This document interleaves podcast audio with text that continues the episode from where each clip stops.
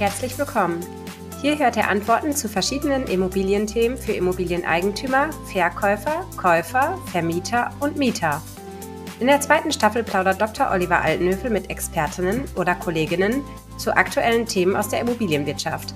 Also hört rein und viel Spaß!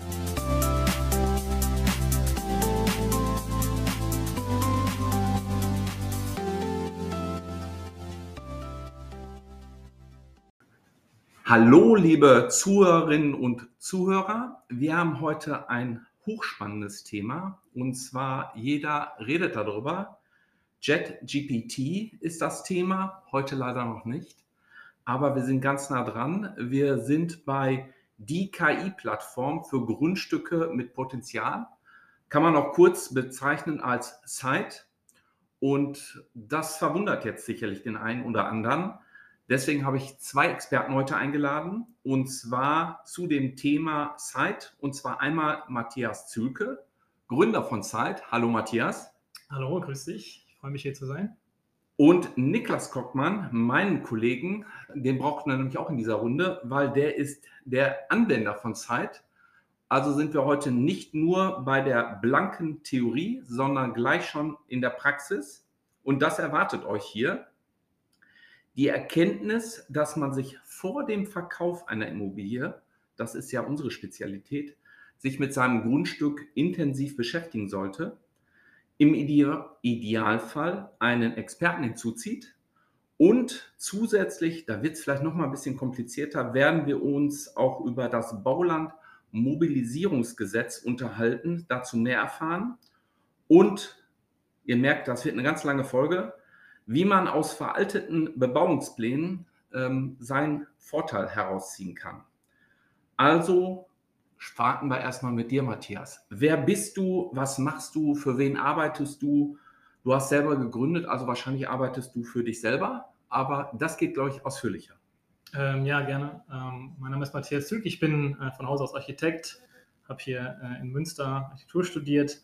Habe mich dann selbstständig gemacht nach dem Studium, das Unternehmen mittlerweile verkauft und damals hatten wir schon versucht, Architektur und Digitalisierung zusammenzubringen. Wir haben so Tageslichtsimulationen gemacht, sprich, wie kann man gebaute oder geplante Gebäude besser machen. Das war damals noch mit DGNB-Zertifizierung eine große Zeit, da haben wir quasi für gearbeitet. Da bin ich 2007 Partner geworden bei Mars und Partner, vielleicht auch bekannt hier in Münster. Bin da an die Projektentwicklung dran gekommen, haben viele Bestandsumbauten gemacht und standen immer wieder vor der Herausforderung, was geht denn auf das Grundstück drauf, sprich irgendwo hinfahren, die Traufhöhen messen, Firsthöhen messen, Baurecht wälzen, sage ich mal, in den bestimmten Foren. Und haben dann quasi uns entschieden, das Ganze mal digitaler aufzusetzen, sprich wie kann man schneller werden bei der Grundstücksanalyse. Und bin dann für ein halbes Jahr, ich hole jetzt ein bisschen aus, für ein halbes Jahr ins Ausland gegangen und hatte damals Zeit, über diese Probleme, die man im Alltag hat und meistens nicht bewältigen kann, weil immer wieder neue Probleme auf einen zukommen. Habe in der Zeit darüber nachgedacht, wie man dieses Thema angehen kann, weil man einmal raus war aus dem Hamsterrad. Und habe mich dann mit einem alten Sandkastenfreund von mir getroffen, dem David Nellison, und der ist auch Mitgründer von SYTE. Und wir haben über das Thema gesprochen und ich habe ihm gesagt, wie wir so in der Immobilienbranche, Architektenbranche an solche Themen rangehen und die Hände beim Kopf zusammengeschlagen. Und dann haben wir nach Daten gesucht, die es uns Planern beziehungsweise auch allen, die in der Branche eigentlich tätig sind und sich mit Grundstücken beschäftigen, einfacher machen sollen, rauszufinden, was auf dem Grundstück draufsteht und was auf so einem Grundstück auch draufstehen könnte.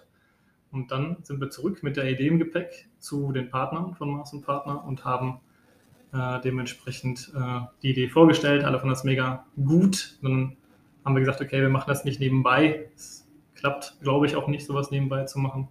Und haben dann gesagt, wir gründen ein neues Unternehmen. Und wenn man so will, ist quasi SYTE eine Ausgründung aus dem Architekturbüro Mars und Partner, aber als völlig eigenständiges Unternehmen. Und genau, man arbeitet quasi für sich selbst, aber man ist natürlich auch Angestellter seines eigenen Unternehmens, wie das so ist. Genau, es ist eine super spannende Zeit. Wir machen das jetzt seit knapp 2 Jahren und es wird nicht langweilig auf jeden Fall. Du bist ja auch verantwortlich dafür. Das ist deine Idee mit gewesen, die jetzt voranzutreiben. Also ich glaube nicht, dass das so ganz einfach ist, zu sagen, die Idee hatte ich und jetzt klappt das alles, sondern das waren spannende 2 Jahre und wir müssen gleich zu Niklas rüberkommen, aber ihr habt auch viele Preise schon eingeheimst, ne? Deswegen ist das, glaube ich, eine starke Motivation, dran zu bleiben und auch die Bestätigung, ihr seid auf dem richtigen Weg. Vielleicht kannst du das den Zuhörerinnen auch noch mal kurz erklären. Welche ganzen Preise liegen hier theoretisch schon auf dem Tisch? Genau, wir sind unter den 10 Out-of-the-Box NRW Startups. Wir haben den PropTech of the Year Award, oder German PropTech Award, gewonnen in der Kategorie Smart Cities und Projektentwicklung. Und wir haben noch so einen Nachhaltigkeits-Award gewonnen, jetzt direkt quasi letzte Woche. Genau, das ist natürlich mal eine super Bestätigung für einen selbst und vor allen Dingen auch für das Team, dass man auf dem richtigen Weg ist, den man da eingeschlagen hat. Und so klein ist das Team auch nicht, ne? Naja, ich habe mal auf eurer Seite geguckt, da sind schon ganz schön viele Köpfe mittlerweile. Ja, wir sind jetzt 16 Leute, davon sind 2 Drittel tatsächlich Tech. Also das ist auch schon so unsere DNA und das letzte Drittel ist dann quasi, ja, wie sagt man, Vertrieb oder Sales, sagt man im Startup-Jargon, Sales und Marketing und Operations. Aber der größte Teil ist wirklich dann die IT. Ja, jetzt ist es umso schwieriger, Niklas. Was machst du bei uns? Das Unternehmen brauchst du da nicht so darzustellen, wir können alle nachlesen, aber was machst du bei uns und wo hilft dir SYTE? Kommen wir zwar nachher nochmal drauf, aber vielleicht kannst du den Bogen auch so ein bisschen spannen. Ja, Oliver, erstmal danke auch nochmal dafür, dass du mich heute auch eingeladen hast.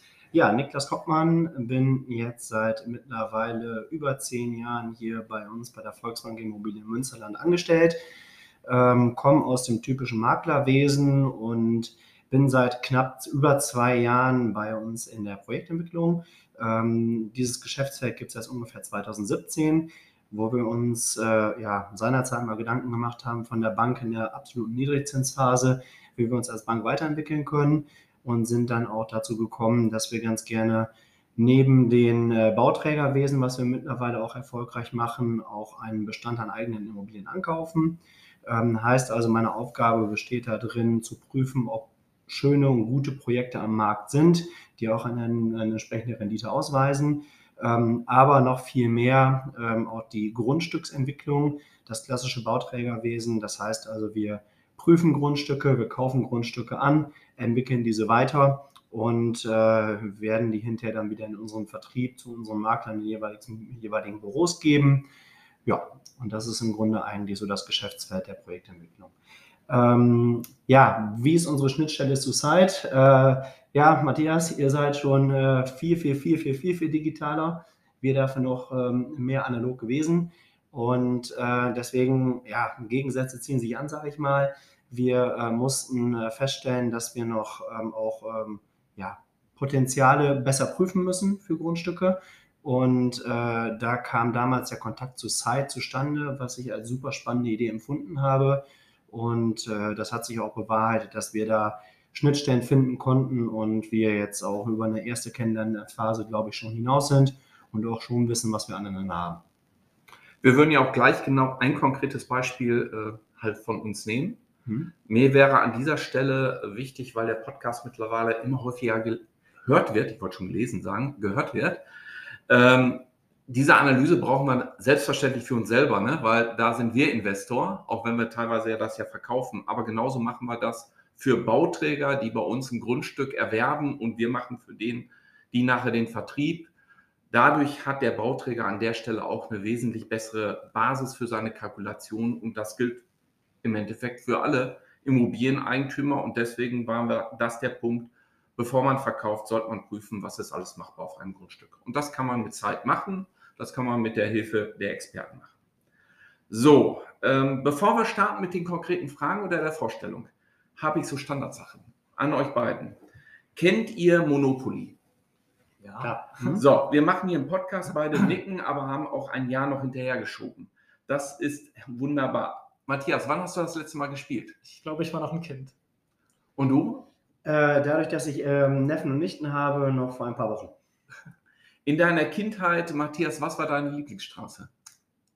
Ich glaube, es waren immer die Straßen, die nah am Gefängnis oder auf dieser anderen Ereignis Karte war es ja nicht, aber der Ereignisecke lang, weil statistisch gesehen waren es, glaube ich, immer rote oder orangene Felder, auf die man am meisten kam. Das waren, glaube ich, immer die besten Straßen. Ich weiß aber nicht mehr, wie sie heißen. Du bist Profi, muss man ganz klar sagen. Das ist die orangefarbenen. Okay. Haben wir schon mehrfach analysiert hier. Okay. Irgendjemand kam auch dann mit der Idee, ich glaube, der Ralf Kaspers, also von Wissen macht AS, glaube ich, der sagte, man sollte immer die Straßen kaufen, die von dem Gegenspieler 7 Felder entfernt sind, weil am häufigsten eine 7 gewürfelt wird. Das ist, glaube ich, sehr schwierig, aber nochmal an dieser Stelle, kauft orangefarbene Grundstücke, die sind statistisch am besten. Und bei dir, Niklas? Bei mir war es, glaube ich, Bad- und Turmstraße hießen die beiden. Das waren die ersten beiden Straßen auf dem Feld, da ich statistisch gesehen überproportional 4 dafür bezahlen musste, weil ich immer kurz nach dem Startfeld gelandet bin. Damit starten wir richtig mit unserem heutigen Thema. Oft versuche ich da so eine passende Karte beim Monopoly rauszufinden. Die gab es aber sicherlich 1930 noch nicht. Da konnte man noch nicht so viele Daten analysieren. Da hat man die eher auf Karteikarten geschrieben und jetzt verhaspel ich mich wahrscheinlich auch. Damals gab es wahrscheinlich noch Lochkarten, die es dann heute bei PCs auch nicht mehr gibt. Also, Frage an dich, warum wollt ihr die Plattform für Grundstücke mit Potenzial sein? Matthias, eine Frage zum Start. Ja, ich beantworte die wahrscheinlich jetzt ein bisschen länger. Und normalerweise bin ich es ja gewohnt, in irgendwie 3 Minuten, 5 Minuten, 7 Minuten zu pitchen, wie es man so schön sagt. Du musst noch ein paar Investoren finden oder Leute, die es anwenden. Also pitch mal. Das stimmt. Jetzt mache ich es mal ohne Slides. Genau, es ist ja so, dass die Immobilienbranche etliche Herausforderungen hat, muss man ehrlichweise jetzt mittlerweile sagen. Es fehlt immer noch an Wohnraum. Es ist immer noch so, dass Immobilien verantwortlich sind für einen sehr hohen Energieverbrauch. Wir haben einen hohen Flächenverbrauch immer noch. Wir haben auch immer noch das Problem, dass mit zu wenig nachhaltigem Material gearbeitet wird. Und man ist sich allgemein einig, dass der Bestand quasi die Lösung ist, oder zumindest eine Lösung ist, damit umzugehen. Das Problem ist aber, dass die Pläne, das kann sich wahrscheinlich auch jeder Hörer mal selber überlegen, wo sind denn die Pläne von dem eigenen Gebäude? In irgendeiner Akte wahrscheinlich, hat man zum letzten Mal zum Bauantrag reingeguckt. Und diese Daten sind einfach nicht flächendeckend digital verfügbar. Das heißt, wenn ich irgendwie wissen möchte, was denn, wie viel Quadratmeter ein Grundstück hat oder wie viel Hüllfläche das hat oder das Gebäude hat, dann muss man ziemlich lange suchen. Und wir wollen das eben ändern, beziehungsweise wir haben das geändert. Und bei uns ist es so, dass man auf ein Grundstück klickt, so muss man sich es vorstellen, über unsere webbasierte Plattform und man bekommt sofort die Informationen. Also man sieht das Gebäude in 3D, man sieht, wie viel Fläche das Gebäude hat, wie viel Mietfläche das Gebäude hat, beziehungsweise Bruttogeschossfläche. Ich weiß nicht, ob ich da schon zu technisch werde, aber das sind so die wichtigen Kennwerte, die man so braucht, die auch Niklas braucht, um so ein Grundstück einzuschätzen, und man bekommt auch gleich die Informationen, wie es denn bei den Nachbarn so aussieht, denn darauf bezieht sich quasi eigentlich dann auch schon so die KI. Komme ich gleich aber nochmal zu. Man muss an dieser Stelle den großes Lob aussprechen und nochmal Informationen an alle ZuhörerInnen.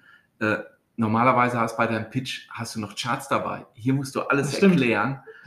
Von daher ist das umso schwieriger und trotzdem glaube ich, dass wir das perfekt hinkriegen.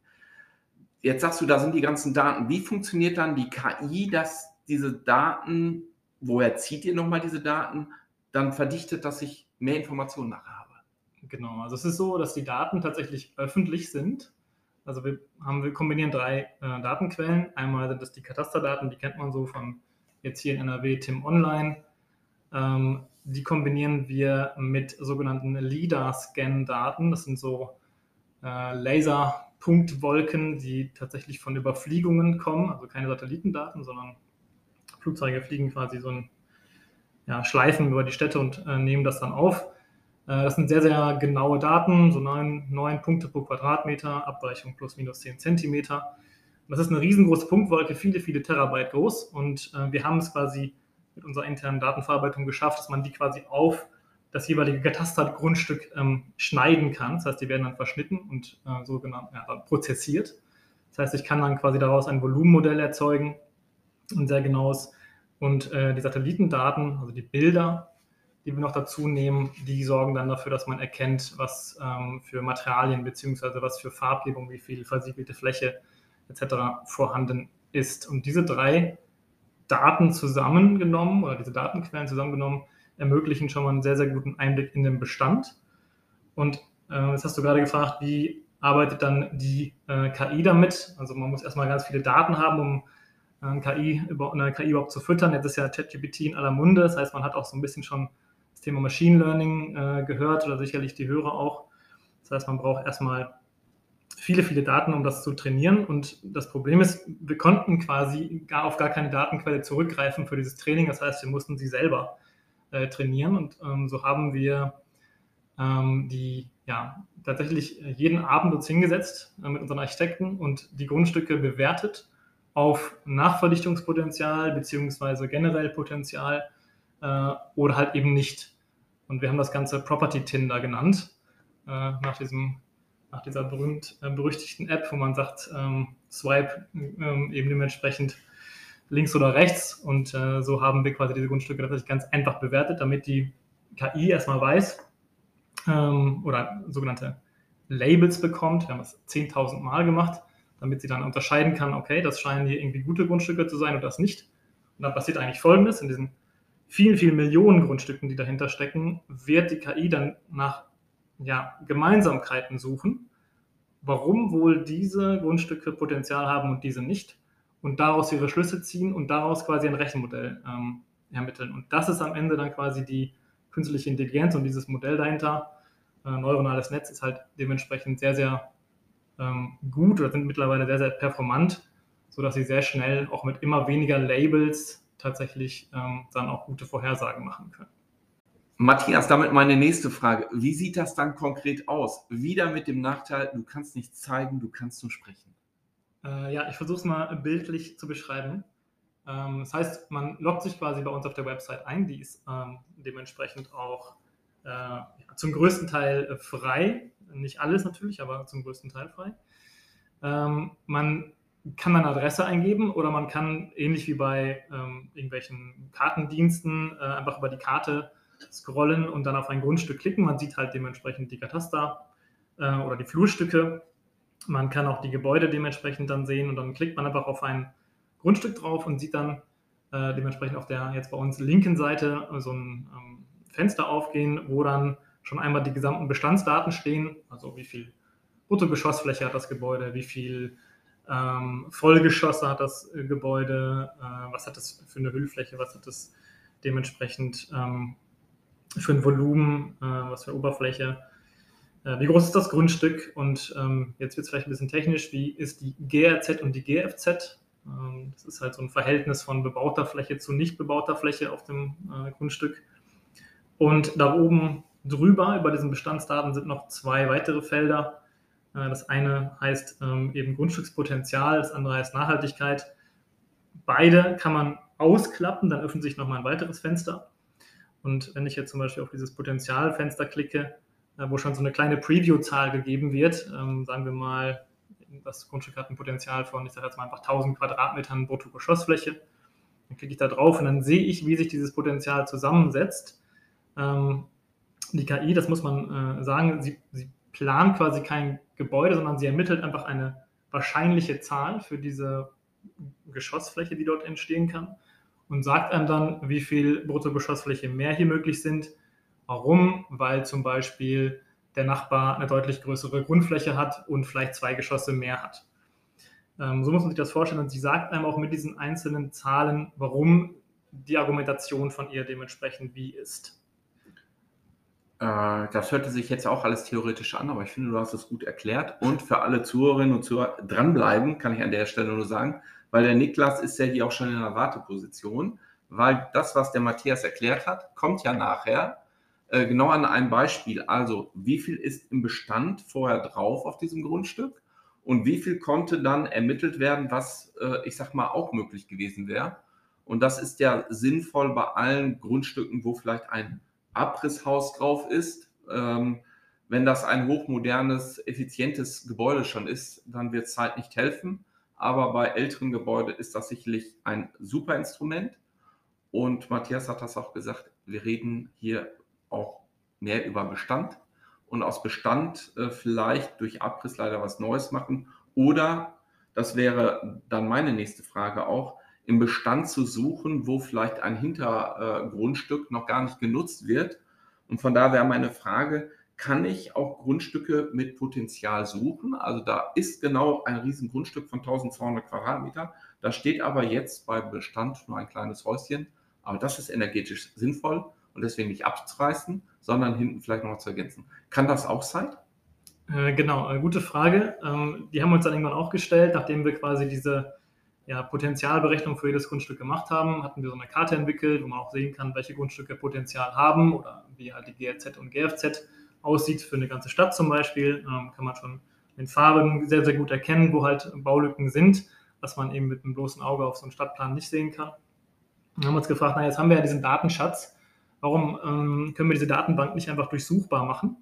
Und haben dann, genau wie du gerade gesagt hast, nach verschiedenen Kategorien gefiltert, also Wohnen, Gewerbe, Logistik, Aufstockungspotenzial, weil theoretisch wissen wir, welche Nutzungsart das jeweilige Grundstück hat. Wir wissen eben die Geschossigkeit, wir wissen, was die Nachbarn haben an Geschossigkeit, und so kann man dann theoretisch nach diesen Grundstücken auch suchen. Und wenn ich jetzt zum Beispiel im, Kreis Münster, Asistadt, nach einem Gebäude suche aus den 1970er Jahren, damit ich vielleicht auch noch KfW-Mittel abgreifen kann, was eine schlechte Ausnutzung hat, also eine geringe GRZ hat, eine geringe Bruttogeschossfläche hat. Da kann ich das eingeben und danach tatsächlich suchen, und dann spuckt er mir am Ende die Grundstücke aus mit dem jeweiligen Potenzial. Ja, das ist theoretisch machbar. Und deswegen ist das praktisch auch, ja.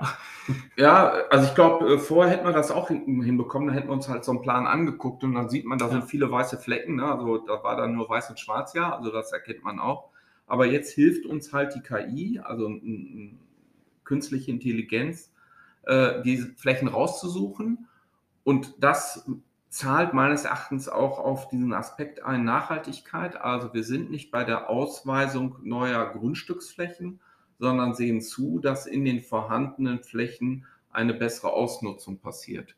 Das ist für mich greifbarer, wenn es ein freies Grundstück ist, und das andere ist genauso greifbar wahrscheinlich für dich, ein nicht ausgebauter Dachgeschoss, wo ja auch was passieren könnte, und gleichzeitig würden wir hier das hinkriegen, dass nicht so viel versiegelt wird im Vergleich zu Neubaumaßnahmen auf der Fläche, die noch neu geschaffen werden muss. So, sind wir bis dahin. Als Startup hat man doch eine Mission. Also wir haben ja auch eine Mission, aber das ist heute nicht Thema. Was ist denn eure Mission?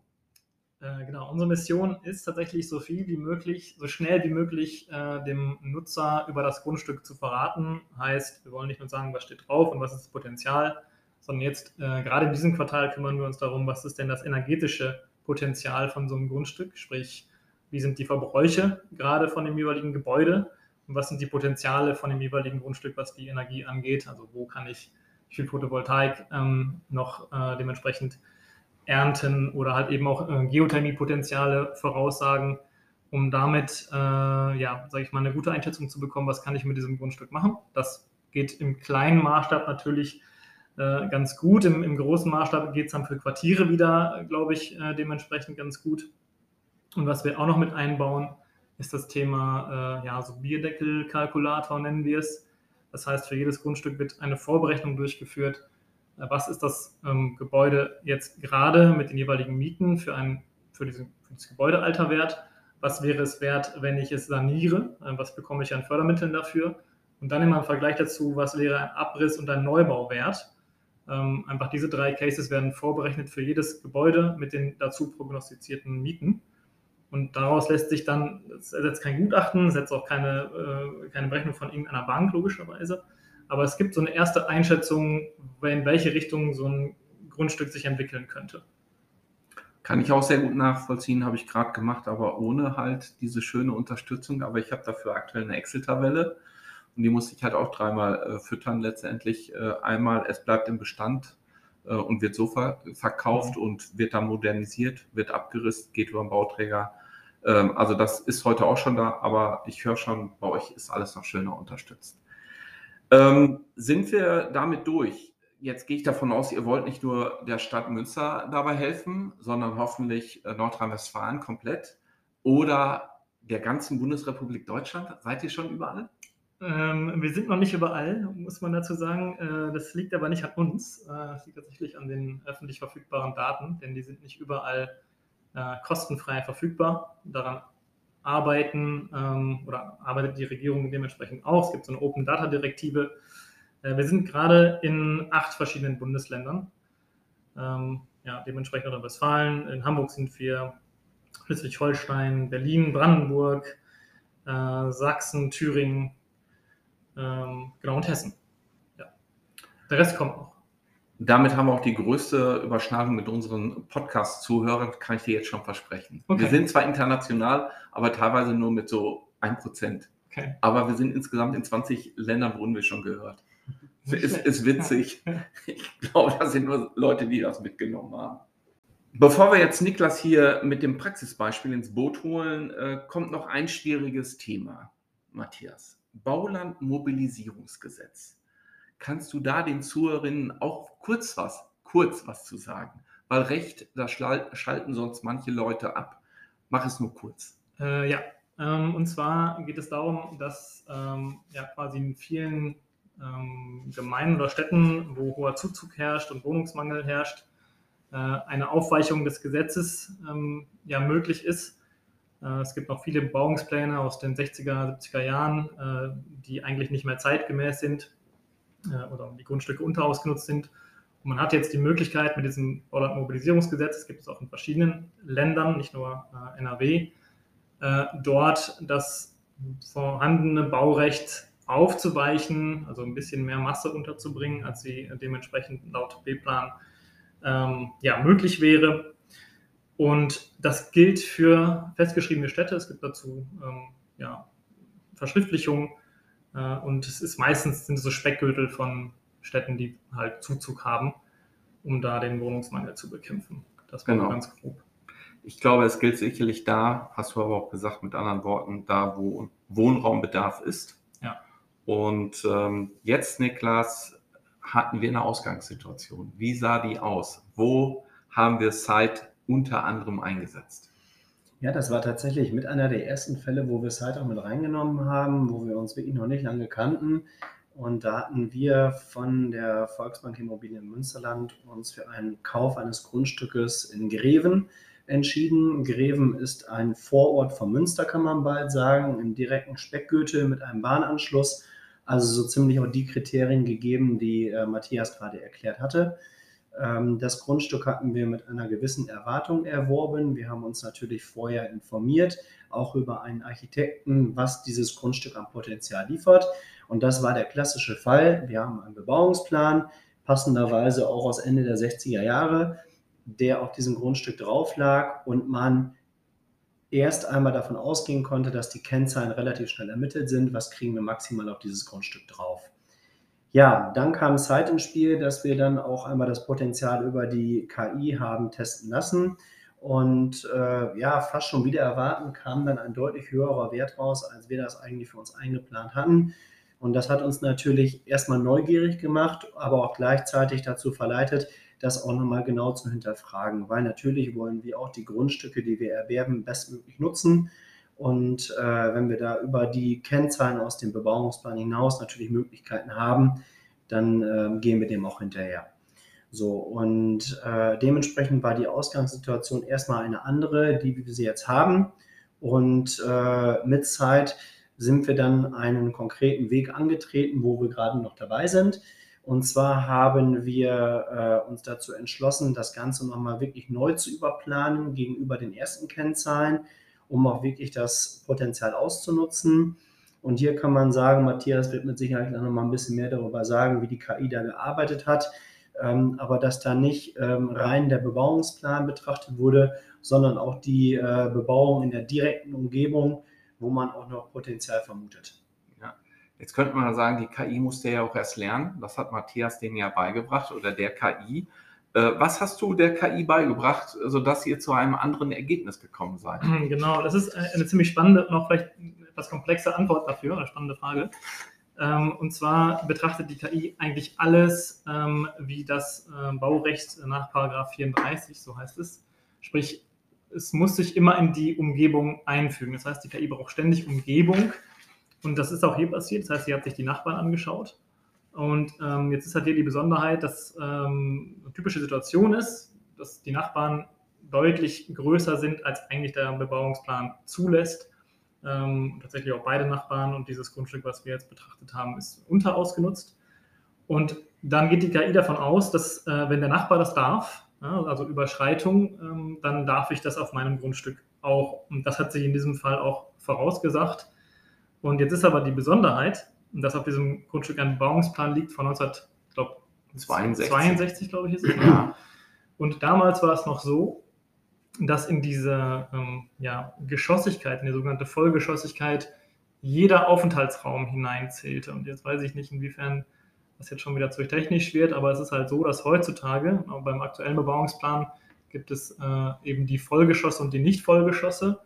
Also man kennt das, dieses typische Staffelgeschoss ist zum Beispiel kein Vollgeschoss und zählt nicht mit in diese Vollgeschossigkeit hinein, nicht in die GFZ mit hinein. Und die KI kennt aber quasi nur dieses neue aktuelle Baurecht, so wurde es hier eintrainiert. Und somit hat sie quasi dann eine deutlich höhere Summe vorausgesagt als wahrscheinlich in dem Vorentwurf bei rumkam oder eben ein deutlich höheres Potenzial für dieses Grundstück ermittelt. Ich versuche das nochmal mit anderen Worten. Wir sprechen hier mit vielen Fachtermini, das ist mir auch klar. Ich versuche es nochmal so hinzukriegen. Also in einem früheren Bebauungsplan gab es eine gewisse Wohnfläche, da kann, glaube ich, jeder folgen. Und zusätzlich gab es Nutzfläche. Also da darf ich nicht dauerhaft wohnen, aber das sind so Abstellräume oder heutzutage könnte ein Fitnessraum sein, weil ich da nicht dauerhaft meinen Aufenthalt habe, ich zumindest nicht, sondern nur ganz kurz, dann gehe ich aus dem Fitnessraum auch wieder raus. Und jetzt müsste doch die Zielsetzung sein, in Gebieten, wo knapper Wohnraum ist, dass Nutzfläche, die ja die gleiche Fläche fast in Anspruch gibt wie Wohnfläche, ich das genau wechsle. Sprich, früher habe ich ein Satteldach da drauf gebaut, darunter Luft, schön verpackt. Und heute ist die Zielsetzung, dass in dieser Luft Leute, Menschen wohnen können. Und dafür brauche ich vielleicht nur eine Gaube oder den Rempel ein bisschen höher und dann bin ich schon dabei, ohne dass ich zusätzlich was versiegelt habe und kann mit dem Atemzuge oder in dem Atemzuge letztendlich auch vielleicht energetische Sanierung beim Dach machen. Das wäre das bei der Bestandssanierung. Und hier ging es darum, sich anzugucken, drumherum sind viel größere Gebäude als Baurecht 1962. Also wenn ihr neu baut, dann habt ihr das Recht auch. Ist das so gefühlt? Ja, absolut, so ist es korrekt. Genau, das ist quasi, das stimmt. Und zwar ist jetzt quasi die Betrachtung nicht mehr nach dem aktuellen Bebauungsplan, sondern eben auch wieder nach diesem Paragraphen 34. Ich darf mich also so in die Umgebung einfügen, wie meine Nachbarn das getan haben. Und damit wäre genau das, was du gesagt hast, nämlich diese Gebäudehülle, würden wir quasi nochmal genauso auf das Grundstück draufstellen, wie die Nachbarn das gemacht haben. Und dann eben auch diesen, was damals als Nicht-Wohnraum, also als reine Nutzfläche angesetzt wurde, zum Wohnraum umwandeln und quasi eigentlich dieses Volumen deutlich effizienter füllen, als es vorher eben möglich war. Oft, das habe ich gehört, aber wahrscheinlich sagt Niklas da noch was zu, sind die Kontrolleure ja auch nicht das Bauamt, sondern die Nachbarn selber und sagen, das ist doch nicht ganz korrekt, was da ist. Jetzt nehme ich aber mit, manche waren bei sich selber auch nicht ganz korrekt und dann ist da vielleicht nichts passiert. Aber das ist, glaube ich, rechtlich jetzt auch auf bessere Füße gestellt worden. Ist das richtig, Niklas? Genau, so ist es. Und zwar, wir hatten gerade schon mal das Baulandmobilisierungsgesetz erwähnt. In der Vergangenheit war es so, dass natürlich die Festsetzungen aus dem Bebauungsplan auch bindend waren für die Kommunen und Gemeinden und für die Bauämter. Das heißt also, man musste sich wirklich auch dann an die B-Pläne halten, Bebauungspläne halten, die auf den Gebieten drauf liegen. Und das hat mitunter dafür gesorgt, dass eben auch wertvolle Flächen nicht ausgenutzt werden konnten. So, und seit dem 01.01.2023 gibt es jetzt halt diese Novelle, die dann auch den Gemeinden die Möglichkeiten gibt, vom B-Plan, vom Bebauungsplan abzuweichen. Das heißt also, durch Befreiung kann man dann die Dachgeschosse, die vorher nicht genutzt werden konnten, jetzt auch entsprechend genehmigen. Also die rechtlichen Grundlagen sind jetzt wesentlich besser als noch im letzten Jahr. Aber wie gesagt, das gilt nicht für alle Kommunen, sondern eben nur für die, die damals auch aufgelistet wurden und eben unter dieses Baulandmobilisierungsgesetz entsprechend fallen. Gut. Vielen Dank, dass du den rechtlichen Teil nochmal übernommen hast. Hier der Mahner fehlt uns heute wieder. Adrian, der wird sagen, wir machen noch keine Rechtsberatung. Nein, haben wir heute auch nicht gemacht. Dafür gibt es ja Juristen und die wollen wir hiermit auch ins Boot holen. Ich habe mitgenommen, SYTE kann GFZ, also Geschossflächenzahl, heißt das, so wie ich das weiß, und GRZ, weiß nur noch mal die Übersetzung, das ist aber die im Erdgeschoss überbaute Fläche. Und GRZ steht für was? Grundflächenzahl. Grundflächenzahl. Hätte ich auch wissen müssen. Kann ich hier wieder was dazulernen? Aber ich wusste zumindest, wofür steht. Und das ist manchmal wichtiger als der Begriff nur. Das kann SYTE. Und deswegen ist es ein super Instrument. Und Niklas, was für einen Bauantrag reichen wir denn jetzt ein? Auf der ersten Berechnung oder auf der zweiten Berechnung? Auf letzterer. Das heißt also, wir nehmen das Potenzial, was SYTE uns ausgewiesen hat, voll mit rein und versuchen das auch in einem kooperativen Gespräch mit der Stadt. Wir gehen also möglichst früh auf das Bauamt zu, um denen das auch vernünftig zu erläutern, weil es ist ja auch im Interesse der Stadt, eben solche zentralen Grundstücke auch besser auszunutzen, um die Nachverdichtung in den Städten entsprechend zu verbessern. Also wir nehmen den neuen Entwurf. Ja. Und da gehen wir davon aus, dass das Baulandmobilisierungsgesetz auch der Gemeinde dort helfen wird, für die Leute vor Ort neuen Wohnraum zu schaffen. So ist es, genau. Weil, um es ganz kurz zusammenzufassen, die Zielsetzung ist, aus vorheriger Nutzfläche Wohnfläche zu machen, weil man dort wirklich wohnen darf. Und wenn Wohnen das der Engpass aktuell ist, dann sollten wir alle daran arbeiten, dass wir das hinkriegen und im Idealfall letztendlich ohne zusätzliche Versiegelung, da wäre das Beispiel Dachgeschoss weiter auszubauen, aus Nutzfläche Wohnfläche zu machen oder wenn das Gebäude, und diese Berechnung kann ja auch SYTE letztendlich, eher danach schreit, einen Neubau als einen Bestand zu modernisieren, dann wäre das auch da nachhaltig der bessere Weg. Aus meiner Sicht wären wir durch. Aus eurer Sicht auch? Oder habe ich was vergessen? Nee, von mir aus auch. Von mir aus auch, ja. Sehr schön. Dann, wer den Podcast kennt, da kann sein, dass der ein oder andere Zuhörer auch abschaltet, weil man weiß, man ist was durch. Kommen die Abschlussfragen. Zuerst an Matthias. Das sind Entweder-Oder-Fragen. Erstens, Wohnen in der Stadt oder auf dem Land? In der Stadt. Altbau oder Neubau? Altbau. Dachterrasse oder Garten? Dachterrasse. Ferienimmobilie oder ein Wohnmobil? Ferienimmobilie. Perfekt gemeistert, ganz schnell geantwortet. Niklas, wie sieht es bei dir aus? Stadt oder Land? Stadtrand. Das sind so die beides beantworten. Ja. Genau. Jetzt bin ich gespannt. Altbau oder Neubau? Tatsächlich Neubau. Ich dachte 80er Jahre oder so vielleicht. Das wäre wieder entweder oder zusammen. Dachterrasse oder Garten? Garten tatsächlich. Okay, und da bin ich jetzt ein bisschen gespannt. Ferienimmobilie oder Wohnmobil? Ja, dann nehme ich mal ein paar Worte mehr. Seitdem ich vor einem halben Jahr in der Elternzeit war und das Wohnmobil kennenlernen durfte, bin ich jetzt mittlerweile bei einem beides. Das hatte ich mir auch schon so gedacht. Euch beiden sage ich ganz großes Dankeschön. Mir hat es sehr gut gefallen, wieder zwei Experten hier zu einem Thema am Tisch zu haben, über KI zu sprechen, was in aller Munde ist. Und das Schönste ist, wir wenden es schon an und haben auch einen Gründer hier am Tisch wieder. Also Matthias, großes Dankeschön. Ja, vielen Dank, dass ich sein durfte. Super spannend. Vielen Dank. Und Niklas, wir hoffen, dass wir mit Matthias neuer KI ganz viele spannende Projekte auch nicht nur analysieren, sondern nachher auch umsetzen können, oder? Ja, mir ist noch eins wichtig, also klar, wir reden viel über KI, aber auch bei SYTE ist es schon so, dass der Mensch im Hintergrund noch steht und dass auch die gute Zusammenarbeit ausmacht und die in Zukunft auch noch weiter ausgebaut werden soll. Da kann ich mich nur anschließen und ich würde allen Zuhörerinnen und Zuhörern empfehlen, einfach nochmal zurückzuspulen, weil Matthias hat an einer Stelle erklärt, was KI kann und nicht kann. KI kann das, was wir der KI beibringen, sehr gut weiterentwickeln, aber den Staat hätte KI nie hingekriegt. Und ich finde, das ist das Wichtige, das müssen wir beachten. Wir können KI nutzen, damit wir ein leichteres Leben haben, aber ich bin davon überzeugt, KI wird uns nicht ersetzen, sondern uns maximal eine Hilfestellung geben. Und da bin ich auch sehr dankbar für, weil manche Dinge wie Datenreihen abtippen in eine andere Sache ist sicherlich nicht so schön. In diesem Sinne nochmal vielen Dank, dass ihr beide hier wart. Und ich freue mich auf die weitere Entwicklung von SYTE und wir sind sicherlich mit dabei. Danke, Oliver. Vielen Dank.